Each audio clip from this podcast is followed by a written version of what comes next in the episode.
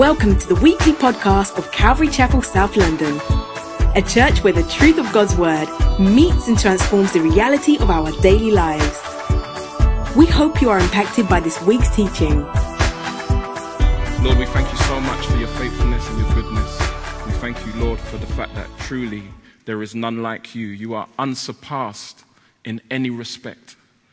And um, Lord, it is an arrogant person who would not submit and humble their heart before you because you are the Almighty God and you show yourself true consistently. And um, Lord, we pray that as we approach your word, that we would approach your word with teachable hearts. That, Lord, we would approach your word, Lord, with a, a willingness to hear what you have to say. And not just to hear and be hearers of the word only, but be doers also. And so, Lord, I pray that you would help us. Help us as we um, seek to reason with you and as we seek to commune with you and ultimately as we seek to be like you. Um, bless our time in your word today, we pray in Jesus' name. Amen. So we're in 1 Timothy chapter 2, and I'm just going to try and set my timer so we're not here all day. And some of you say, Really? the only kind of timer that's going to work is one that gives us an electric shock when we go over time, right? well, here we go. So, 1 Timothy 2, and um, this week we're looking at verses 8 to 15. So, read with me if you will. And um, I'm reading from the ESV. I desire then that in every place the men should pray, lifting holy hands without anger or quarreling. Likewise, also, that women should adorn themselves in respectable apparel, with modesty and self control, not with braided hair and gold or pearls or costly attire, but with what is proper for women who profess godliness with good works. Let a woman learn quietly with all submissiveness. I do not permit a woman to teach or to exercise authority over a man. Rather, she is to remain quiet. For Adam was formed first, then Eve. And Adam was not deceived, but the woman was deceived and became a transgressor. Yet she will be saved through childbearing if they continue in faith and love and holiness with self control. So, Paul is bringing order in a place where there is disorder. And there's disorder because false teachers have come in and disrupted the consistency of the gospel amongst the saints there in Ephesus. And so they've introduced, if you like, foreign bodies into the, the, the consistency of the gospel, um, which is having a, a corrosive effect. And so, with that false teaching that has been introduced, has come bad practices, which logically and naturally follows. And so, in the previous verses, Paul has begun to address the household in practical terms. And he said in verses 1 to 7 basically, in summary, that God's house is to be a house of prayer for all nations, for all people. That people from all nations, people from all cultures, and all backgrounds are to be able to come into God's house and commune with Him, which is what prayer represents. And so we see in first, verse 1 First of all, then, I urge that supplications, prayers, intercessions, and thanksgiving be made for all people. Now, in verse 8, we see the apostle returning to the issue of prayer. Returning to the issue of prayer because there was an issue to return to. We see from verse 8 that the apostle begins to set out what is right behavior contrasted against what is wrong behavior. What is a right attitude contrasted against what is a wrong attitude. And so he says in verse 8, I desire that in every place that men should pray, lifting holy hands, contrasted by, you see, without anger or quarreling. In verse 9, likewise, and then he addresses some issues toward women. Likewise, also that women should adorn themselves in respectable apparel with modesty and self control, not with the pivot point, braided hair and gold or pearls or costly attire. And so, again, we see a corrective um, momentum from, from the Apostle Paul as he addresses the church there. Now, can you imagine a scenario where men are going to have to be addressed with regards to the way in which they come before God in prayer? Because they're coming with anger and quarreling. You see, Paul's not going to raise the issue if the issue wasn't present. You imagine? I mean, this, this, this, this adds a whole new dimension to the phrase warfare prayer that some of us may be familiar with. Some of us are familiar with warfare prayer because we're used to, you know, going and making war in the heavenlies when we, when we, when we get into prayer. And there is no doubt that prayer does um, express an aspect of the Christian warfare. Ephesians 6, we see after the Apostle Paul outlining all of the aspects of Christian armor that he says, pray. And so it is part of the believer's arsenal. But the problem here was that the guys were using it against one another rather, against, rather than against the true enemy. It could be that, in view of the false teaching that was circulating, there was beef over doctrine. And so when they came together to pray, you had maybe some guys that were just not even able to pray properly because they were so angry, as it says. Maybe they just had an argument.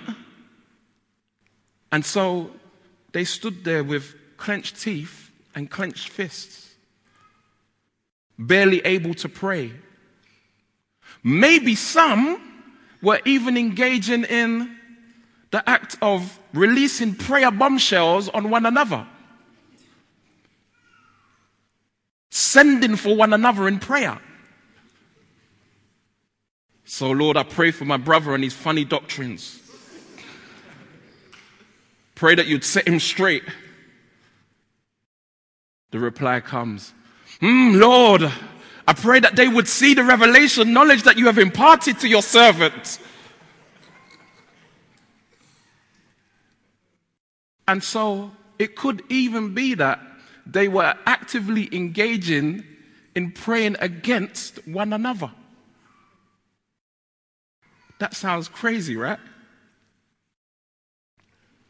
They say that you grow closer to the one that you pray to the ones you pray for and the ones you pray with. That weren't happening here. They weren't getting any closer to God because it wasn't pleasing to Him. And it was an issue that needed to be addressed. Now, it's interesting because we can kind of consider, wow, that sounds a bit comical, even. And yet, how many times have we been in a situation where you know, maybe it hasn't been anger, but prayer has been used wrongly. Well, we've been in circles when, you know what, we've, we've lifted up, or someone has lifted up a prayer, and in this prayer, they've, they've you know, made this prayer request known, and in this prayer request, they've just gossiped out a person's entire business, exposing it unnecessarily for all to know. Oh Lord, I just pray for my sister Susanna and that, that unrighteous relationship that she's in. And, and everyone's like this. Person's got their eyes closed, going in in prayer. Prayer is not something that's to be abused. as it can be. It is something that is supposed to be the most honest and transparent form of communion with God. And it's supposed to be an environment in which everyone is supposed to feel safe. Everyone's supposed to be able to feel at ease as we come before God in prayer. I think that there's a definite um, concern with the way in which the men of Ephesus that Paul's addressing here are dealing with their issues. Because what they're obviously not doing is dealing with their issues in the way that Jesus had commanded. In Matthew 18, Jesus said, Look, if you have something against someone, go to them, speak to them. If they won't hear you, take two or three witnesses and go to them. If they won't hear, then bring it before the church. And so we see that there is a righteous course by which correction is supposed to be administered.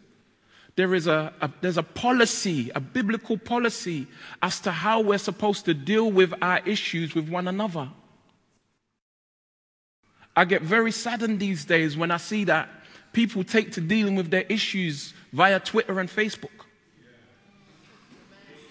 As if this doesn't apply, like scripture applies to my life apart from my social network.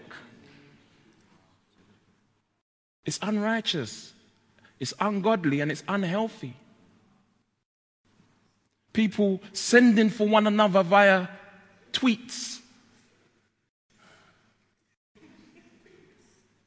And we, and, and we can, for those of us who kind of delve in that realm, you, uh, you, you recognize that it's a reality.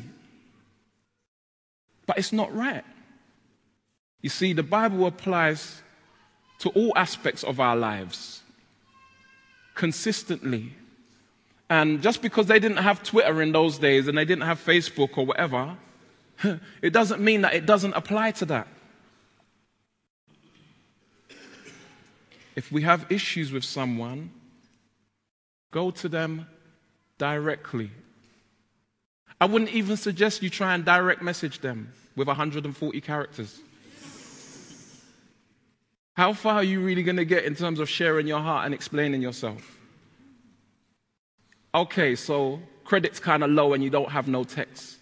Inbox them, Facebook.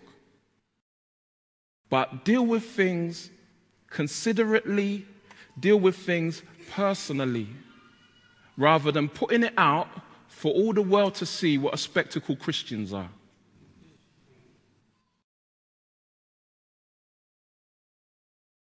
Remember the context. Paul's just talked about the missional heart of God, the house of God being a place of prayer for people of all nations. It's for people of all nations. There's a very outward looking missional sentiment right there. And in light of that, he says, I desire then, in light of that, behave yourself properly. So often as Christians, we carry on as if our lives are all about us.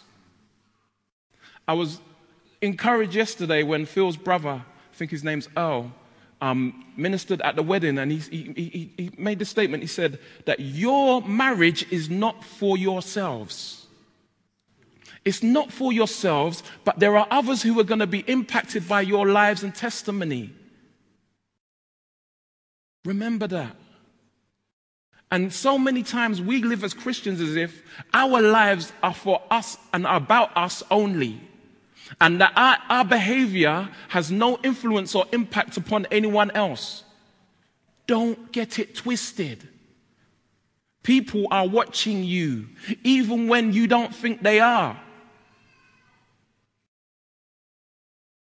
People going on your Facebook page, going on your Twitter timeline, they ain't even following you. They're not even your friend. What they're going on there? Yeah, ready to want to know your business. You've all done it. But the reality is that even our life online testifies of who we are and what we're about. Sometimes more accurately than what we present in person and the face that we put on. Whilst I'm on the issue, let me just deal with this notion of being real. If I hear that phrase one more time, I will smash something. Just being real, just keeping it 100. Listen, what I want to know is if you're really a Christian. Because if you're being real, that's what I'm supposed to see. The reality is that so many times, this excuse for I'm being real, I'm just keeping it real, is just an opportunity for the flesh. And we're just left with a presentation of this stinking corpse that should have been buried.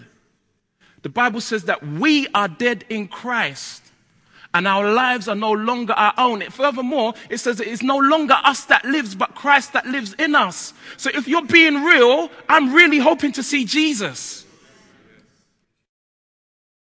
Otherwise, you're not being real, you're being fake. You're being a fake Christian. Because you play the game of being a Christian, but when it's time to expose how you really feel, that's when the carnal man comes out and it shows that that's where you're really at. So maybe you're doing us a favor by being real and helping us to know where you're really at as a Christian, where your maturity really lies. The Bible says that those who are in Christ Jesus are a new creation. Old things have passed away, and behold, all things have become new. And so, if we're going to be real, let's be real, innit? Let's be real Christians. Amen?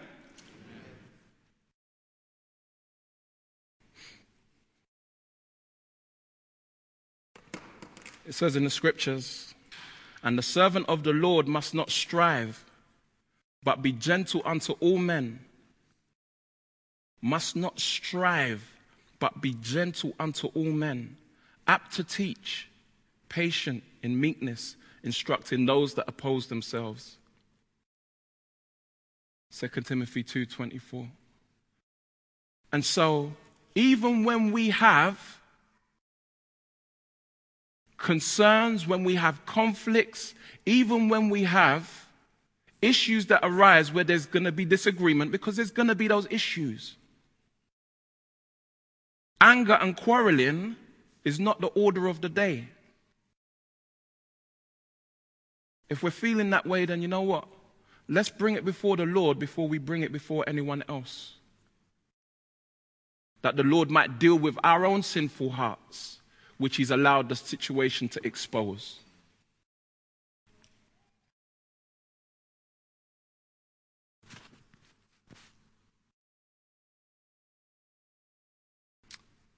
Verse 9 Likewise, also that women should adorn themselves in respectable apparel with modesty and self control not with braided hair and gold or pearls or costly attire, but with what is proper for women who profess godliness with good works.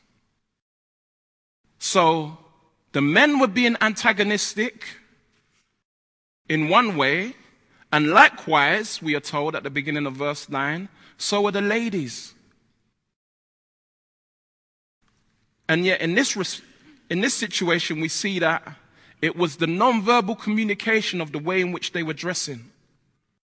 Now, we spoke at length during the series Female Vocals, which is available online and it's also available via CD. We spoke at length with regards to the culture of the day and the way in which ladies who were over ostentatious, who overdressed, were communicating sexual forwardness or promiscuousness. And so we might look at it today in the sense of certain people would look at a woman and the way she's dressed and, and well, I want, is she, is she a working girl? Is she a prostitute? I mean, she looks just a bit too available.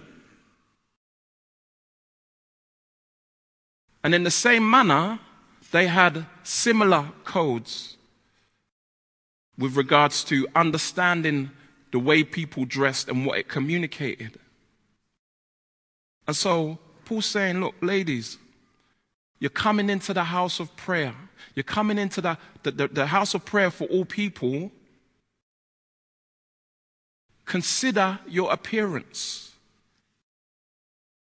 Is it appropriate for that, for that person who is named a Christian? Is it suitable? Because these women were not dressing suitably.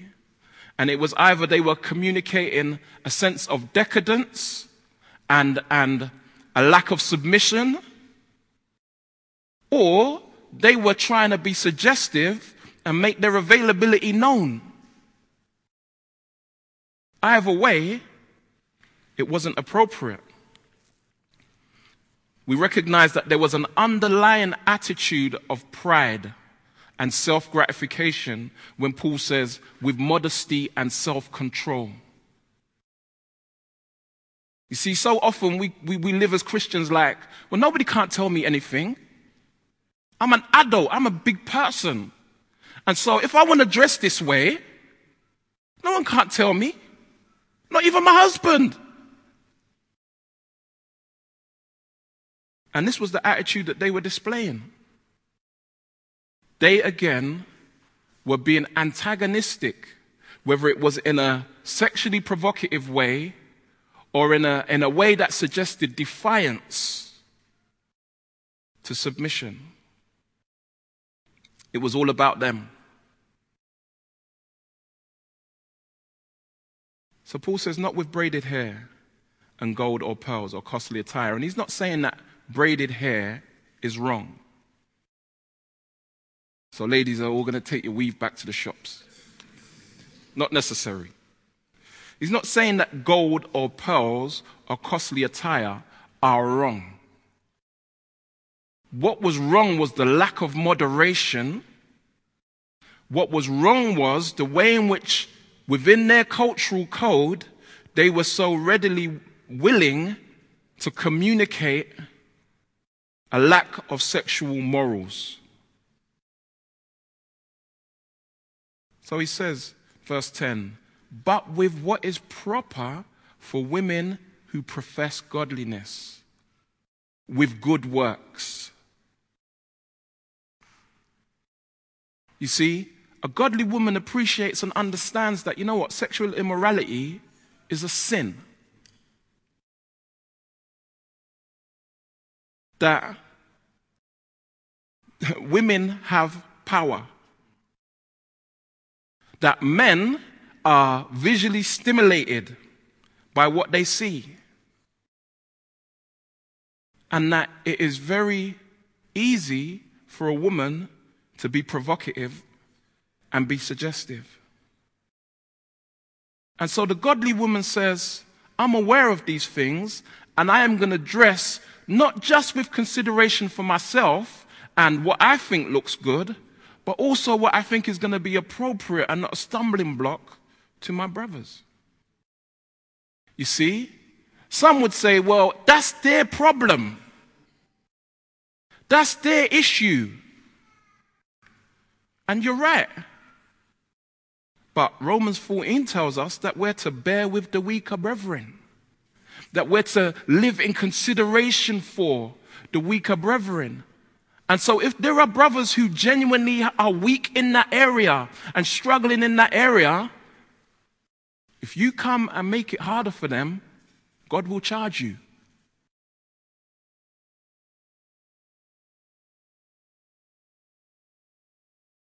Bad enough out here for brothers trying to keep our heads straight as we go through life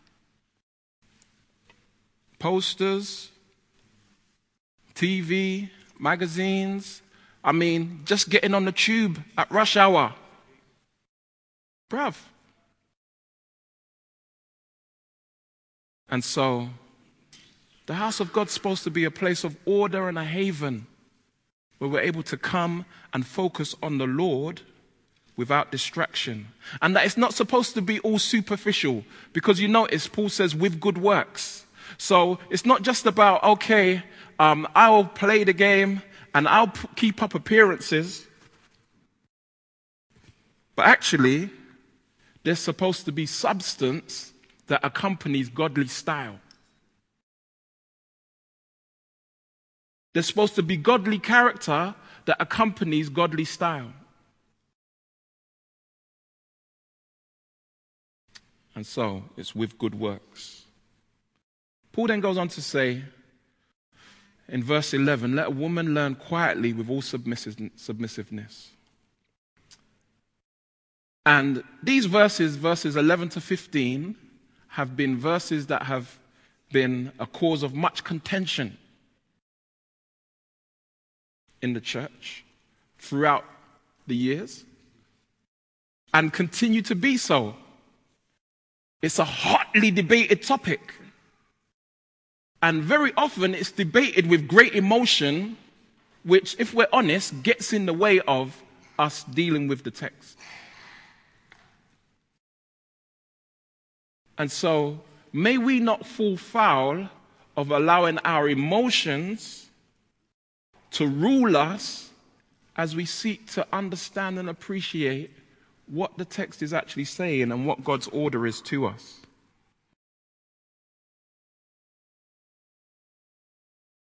Now, notice here,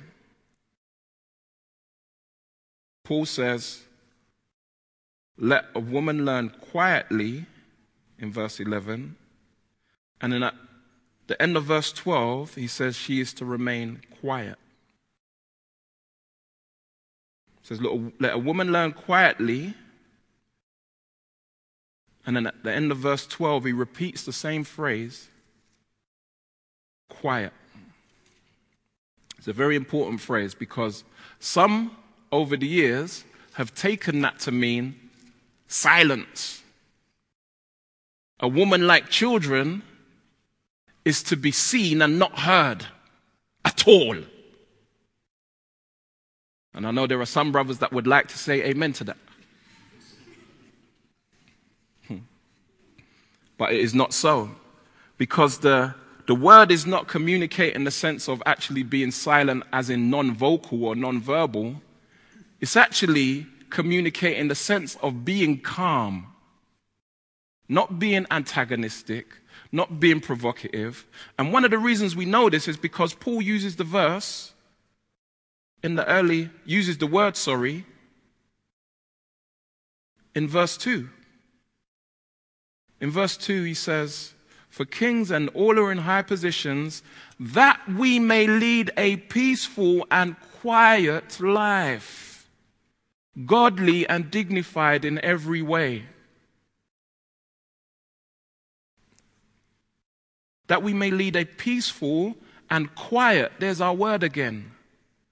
So is he saying that we should walk around like monks in silence?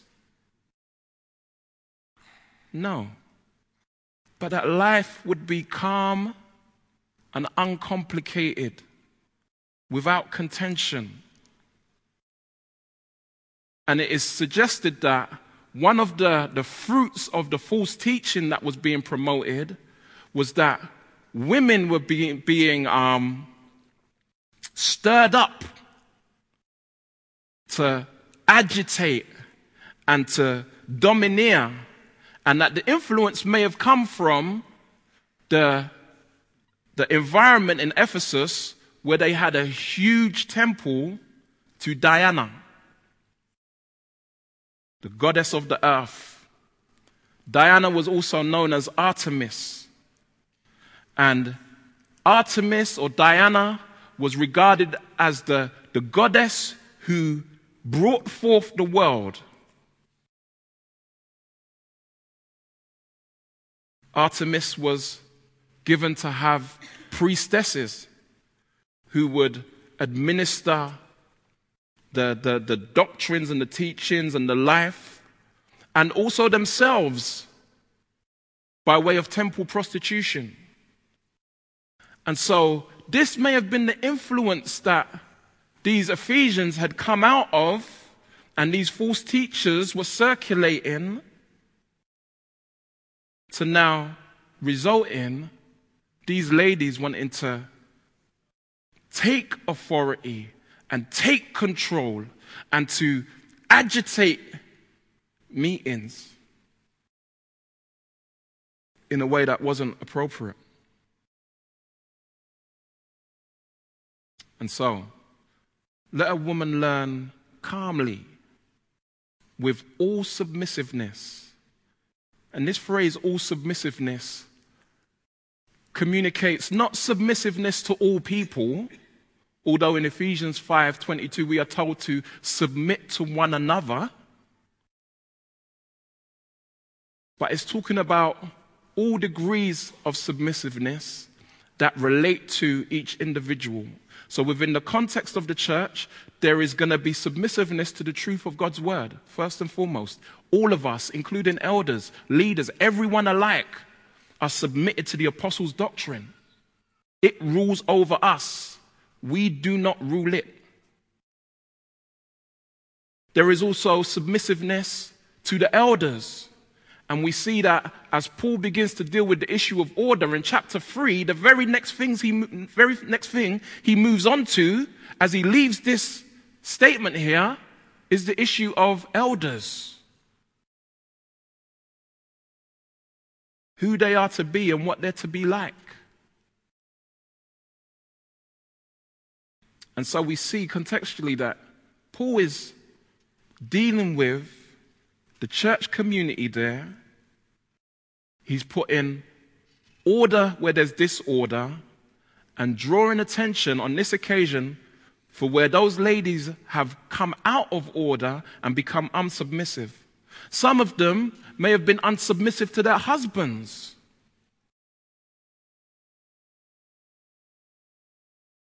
So in Ephesians 5, remember, Ephesians 5, Timothy was in Ephesus. And the Ephesians were aware of this letter. It was for them as much as it was for him. In Ephesians 5, Paul talks about the headship of the husband in the marital union. And so, a woman ought to learn calmly with all submissiveness.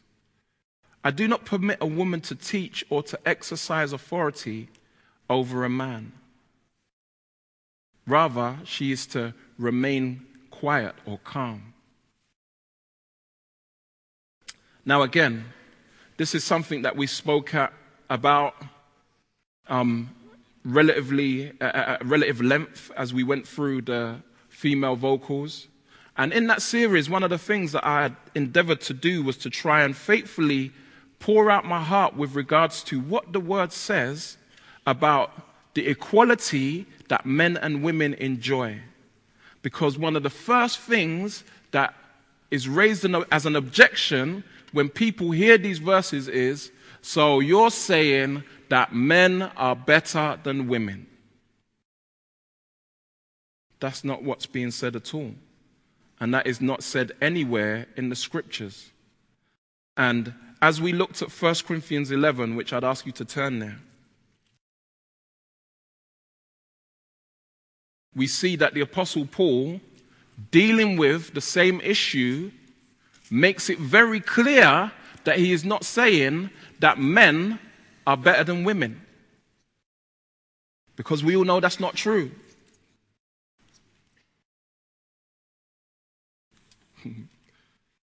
Some of you probably waited for me to say women are better than men, right? No.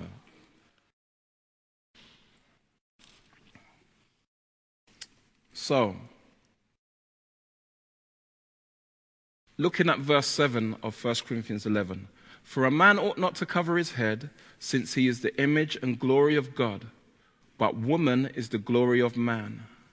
For man was not made from woman, but woman from man. Neither was man created for woman, but woman for man. Now you might think, Efrem, if you're trying to prove that Paul ain't saying men are better than women, then you ain't doing a very good job. Let's read on. That is why a wife ought to have a symbol of authority on her head because of the angels. Nevertheless, in the Lord, woman is not independent of man, nor man of woman. For as woman was made from man, so man is now born of woman. And all things are from God. And so we see that Paul clarifies you know what? Verses 11 and 12. Men and women are interdependent as equal members of the body of Christ. And he goes on in the very next chapter to clarify that we're one body of many members. And can the eye say to the hand, I don't need you? Or the foot say to the ear, I don't need you? And so, therefore, we appreciate and understand that Paul's point is not that men are better than women or that women are better than men, but actually that men and women are different and have different roles according to God's order of creation. So, verse 8 man was not made from woman, but woman from man. He takes it back to creation and he speaks of God's order so God made Adam.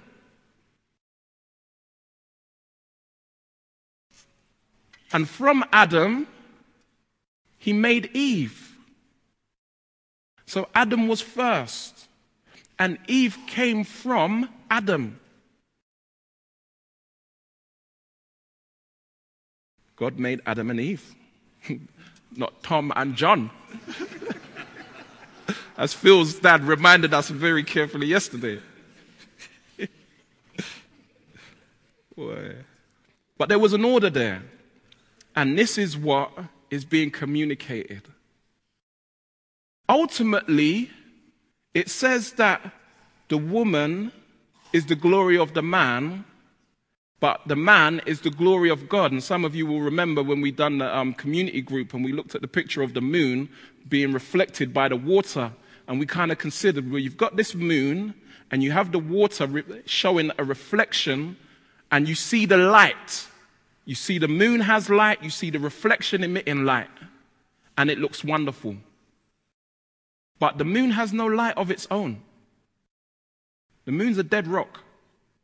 It takes its light from the sun and it reflects it. And as the moon reflects the light onto the water, the water has no light of its own, but it reflects the light of the sun as it comes from the moon. And so neither of them have any claim to fame. Water starts rippling. Yeah, yes. Whew, I got light. Rock starts, the moon starts rolling. Whoa, got light. I got glory.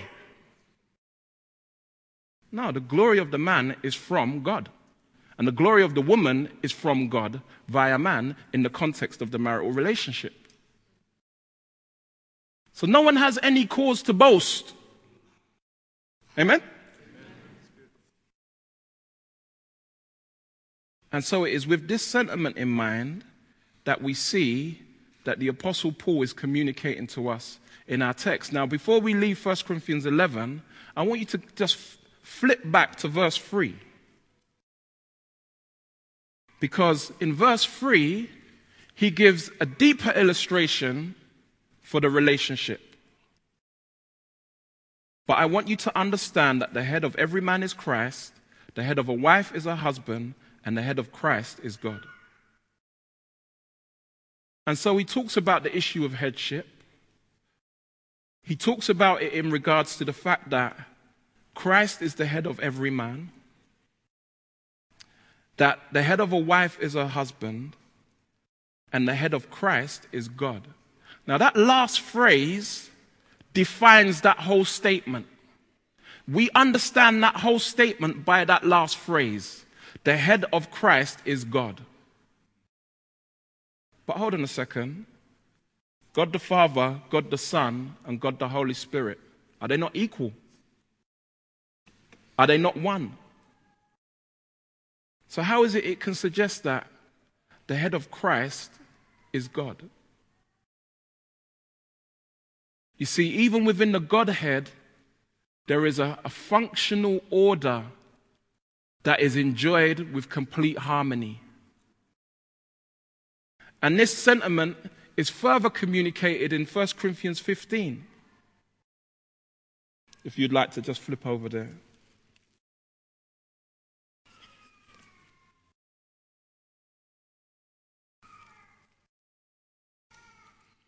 So in 1 Corinthians 15, jumping in at verse 24, and I'm jumping into a thought. You can read the context more fully for yourself from verse 20. But jumping in at verse 24, then comes the end when he, Christ, delivers the kingdom to God the Father after destroying every rule and every authority and power. For he, Christ, Um, I'm inserting the brackets, must reign until he, Christ, has put all his enemies under his feet. The last enemy to be destroyed is death. For God has put all things in subjection under his, Christ's, feet. But when it says all things are put in subjection, it is plain that he is accepted who put all things in subjection under him. So God put the things in subjection under Christ, but he didn't put himself in subjection under Christ. That's basically what it's saying. Verse 28 When all things are subjected to him, then the Son himself will also be subjected to him who put all things in subjection under him. So let me read that again. Insert in the brackets to help us. When all things are subjected to him, Christ, then the Son himself will also be subjected to him, the Father, who put all things in subjection under him, Christ, that God may be all in all. And so, without wanting to take time to unpack all of the theological mystery of this text, it communicates to us that there is a functional subordination that exists within the Godhead. And it is such that God the Father, God the Son, and God the Holy Spirit, who are equal, who are one, equal in substance and power, yet they have different roles where they harmoniously relate to one another. And this is the picture, and this is the illustration, and this is the example, and this is the order in which we, as a church and husbands and wives, relate to one another. It is a relationship, a relationship of equals.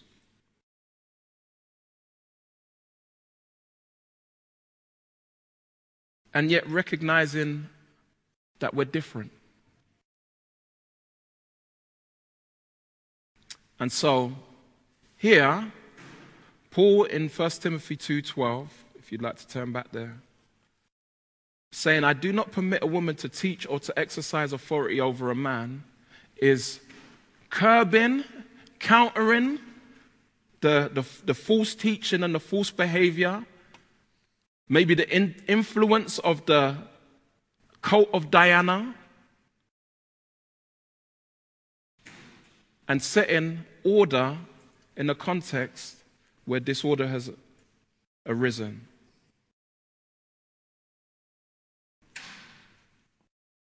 The phrase teach or to exercise authority is a, is a compound phrase. And so it's not saying that women cannot teach.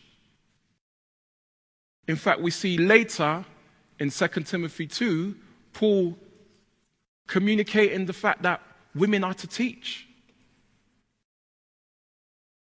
We also see that in Titus chapter 2, Paul communicates the fact that women are to teach other women and brings clarification.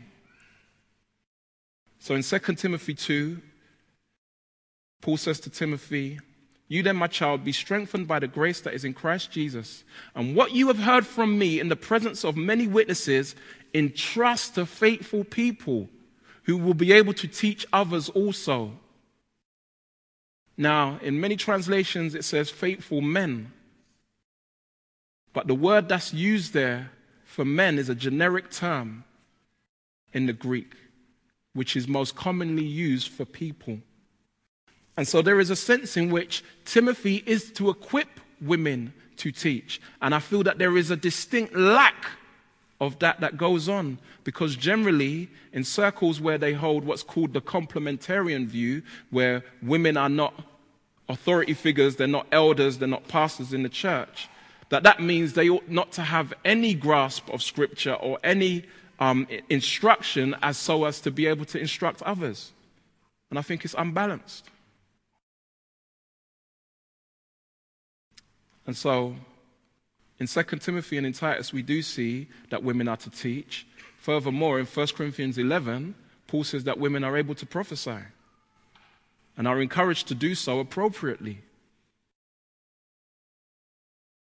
So the issue isn't merely women not teaching, but it's the authoritative teaching of the word in the role of a pastor or elder in a way that is fully comprehensive over the whole congregation, including men.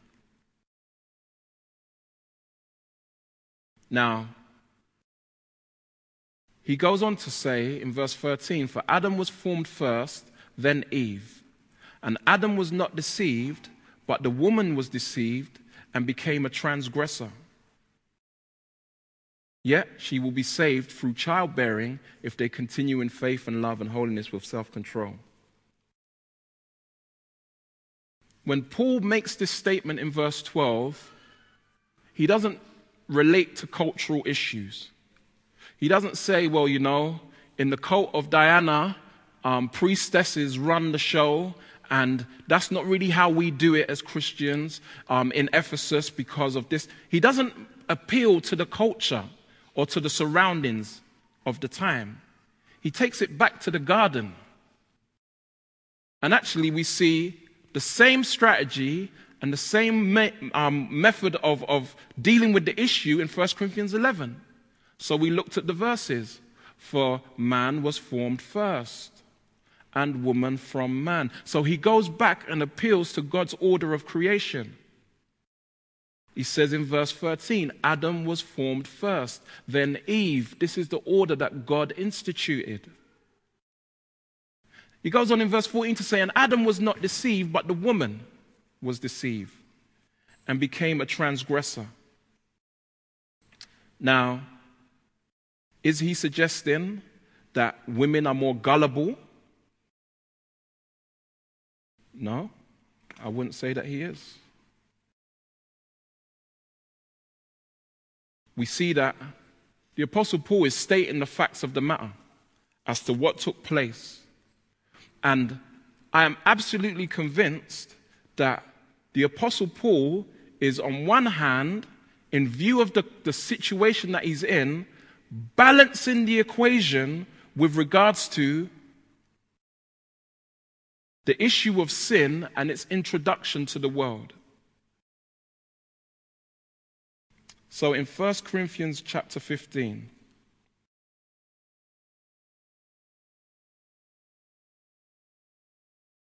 verse 21 and 22. And this is just going to be one example. There are a multitude of other texts like this. For as by a man came death, by a man has come also the resurrection of the dead. For as in Adam all what?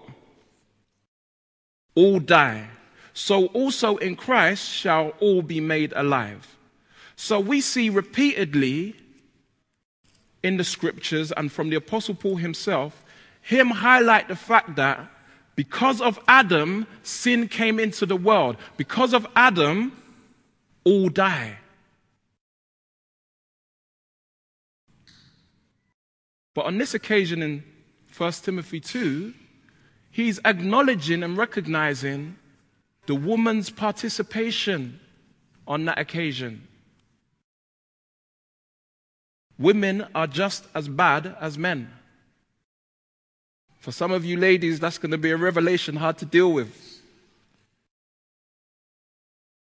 Women are just as bad as men because all have sinned and come short of the glory of God. So, who's better if we're all tainted and corrupted by sin, in need of a Savior, in need of God's Spirit to sanctify us and enable us? And yet, Paul is making it clear in 1 Timothy 2 that Eve was deceived. That was the nature of her participation. And so, appealing back to the garden, and it's a statement that he repeats in 2 Corinthians chapter 11 verse 3 but I am afraid that as the serpent deceived Eve by his cunning, your thoughts will be led astray from a sincere and pure devotion to Christ. Again, he highlights the fact that Eve was deceived. Adam knew what he was doing, but Eve was genuinely deceived. And so, in view of that spiritual principle,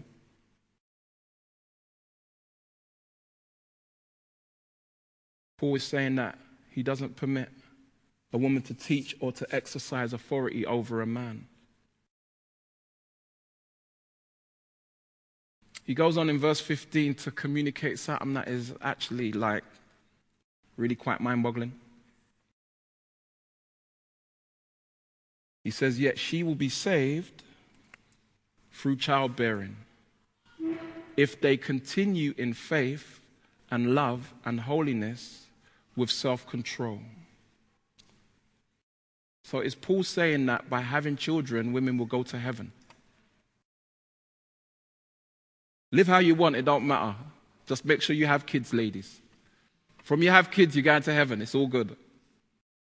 Somehow it doesn't sound right. And it's evidently not what he's saying. One of the things that it seems Paul is communicating is this the person who is saved will continue to progress and be benefited by the saving work of Christ as they submit to it. So I'll come back to the childbearing bit. If they continue in faith. So obviously, he's speaking about ladies who are already walking in the faith. If they continue in faith, not giving themselves to these false teachings and these heresies and these false doctrines, but continue in faith and love, not contention and antagonism, and holiness with self control. It's going to be a benefit to their lives. One of the things that Paul communicates in the book of Romans is a sense in which we as Christians are saved, are being saved, and will be saved ultimately.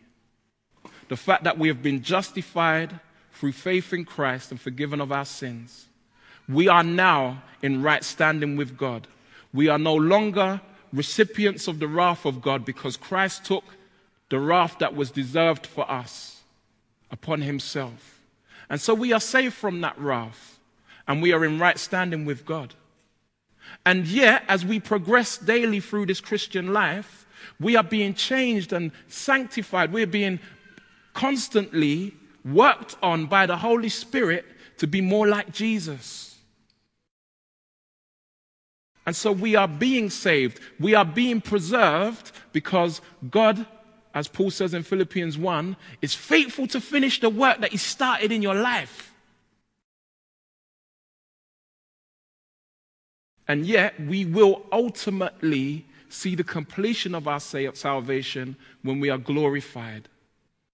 And there's no more work to be done in the practical.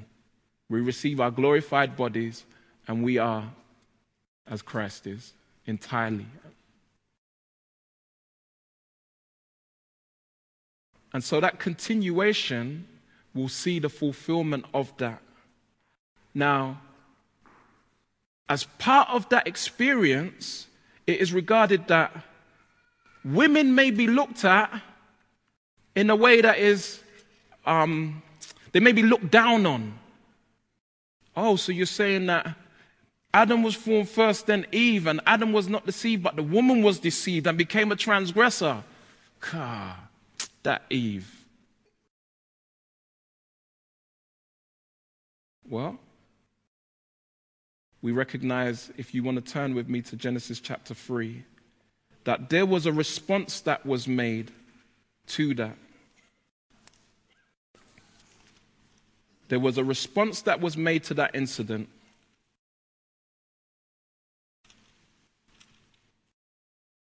That helps to clarify to us why Paul may be addressing the issue of childbearing.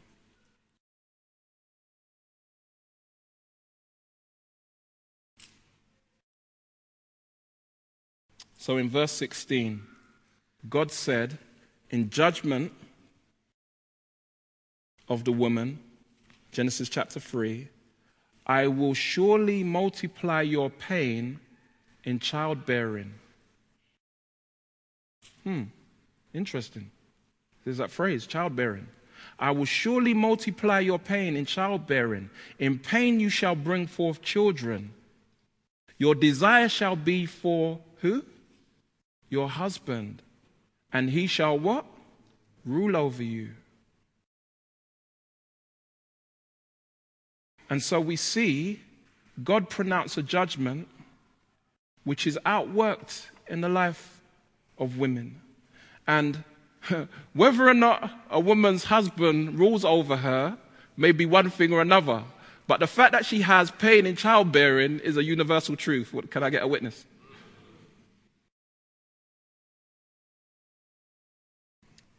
And so we see the Lord pronounce a judgment. And it's one that ultimately ought not to be resisted, but submitted to. So do your Lamaze classes. Breathe well. And so as we're in 1 Timothy 2:15 and closing out the chapter, yet she will be saved through childbearing there is a sense in which her reputation and any stigma attached to the responsibility, the, the co culpability that Eve had will be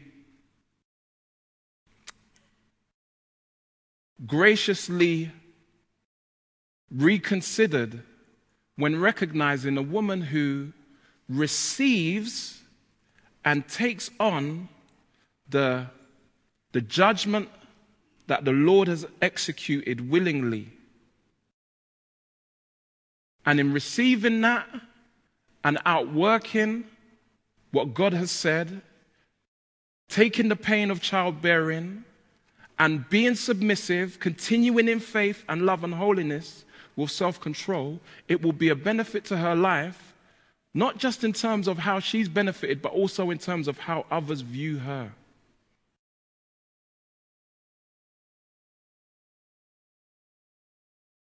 No stigma.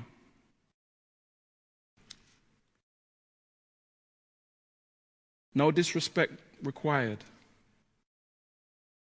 We all have to bear our burdens. And the admonition is to do so graciously in the fear of the Lord. There are other views as to what that may mean. Some say it speaks of Mary and the fact that she bore the child. And the original language doesn't really allow for that, but it's an interesting consideration. So, childbearing is the bearing of the child Christ who came as the Savior of the world. And yet, Paul doesn't mention Mary, he's speaking to the ladies in Ephesus. It's a difficult text, and you can look it up further should you wish to. It's not speaking of eternal salvation, as in forgiveness of sin, but it's the outworking of salvation being fulfilled unto completion. And so, from the text, we appreciate and understand that God has order in his house. He has established an order, an order that was established from creation. In creation, we see human history start with the first family. And that became a picture or an illustration of God's household, the church as a family. And we see that it is unique to these two contexts that the issue of male headship is presented. Now, above all things, the overarching issue of these verses from 8 to 15 is don't be antagonistic toward one another, but be submitted to God. The emphasis of the text, and not my emphasis today, has been on ladies. And obviously, he was addressing the issue in a more thorough sense. I think that in society today, there's a whole lot of man bashing that goes on. And so it may feel uncomfortable hearing so much of a message given toward women. I didn't write it, I'm the messenger. And yet, still, the admonition is to one and all not to be antagonistic, self infatuated, wanting our opinion and our view and our voice heard, our way succumbed to and followed. But ultimately, it's following Christ as Lord in submission to Him with behavior that testifies faithfully of His work in our lives.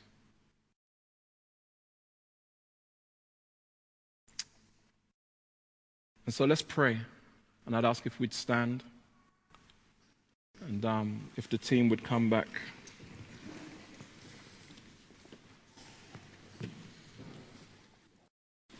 In our community groups, we will explore this further this week. And I'll have opportunity to give some of the um, other views that are held by Christians who study Scripture, love God, and disagree that this text actually speaks of the fact that women ought not to lead in the context of the church, because there are such views held by such wonderful people of God. And so we'll have more opportunity to explore it further then. But for now, let's pray.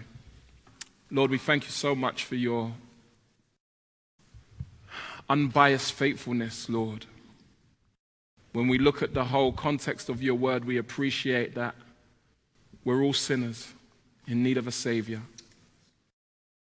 And um, part of the evidence of that, Lord, has been our willingness to be rebellious and to desire our own way, even without consideration for others. And yet, Lord, we see that it's not about us, it's about you. We see that it's not about our way, it's about your way, because your way is right. And so, Lord, we just give you thanks and praise because, Lord, you are faithful.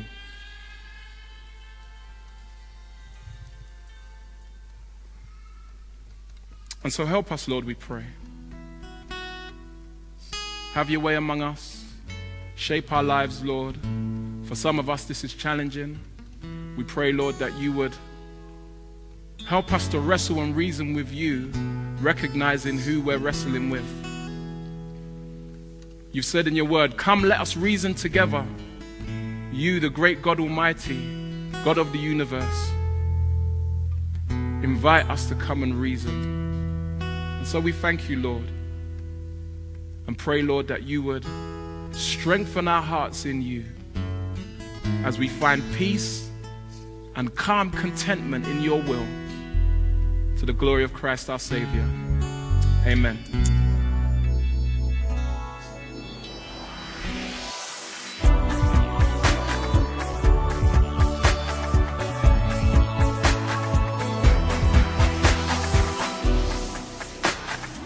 To find out more about us, visit our website at calvarychapelsouth.london.org or find us on Facebook and Twitter at CC South London.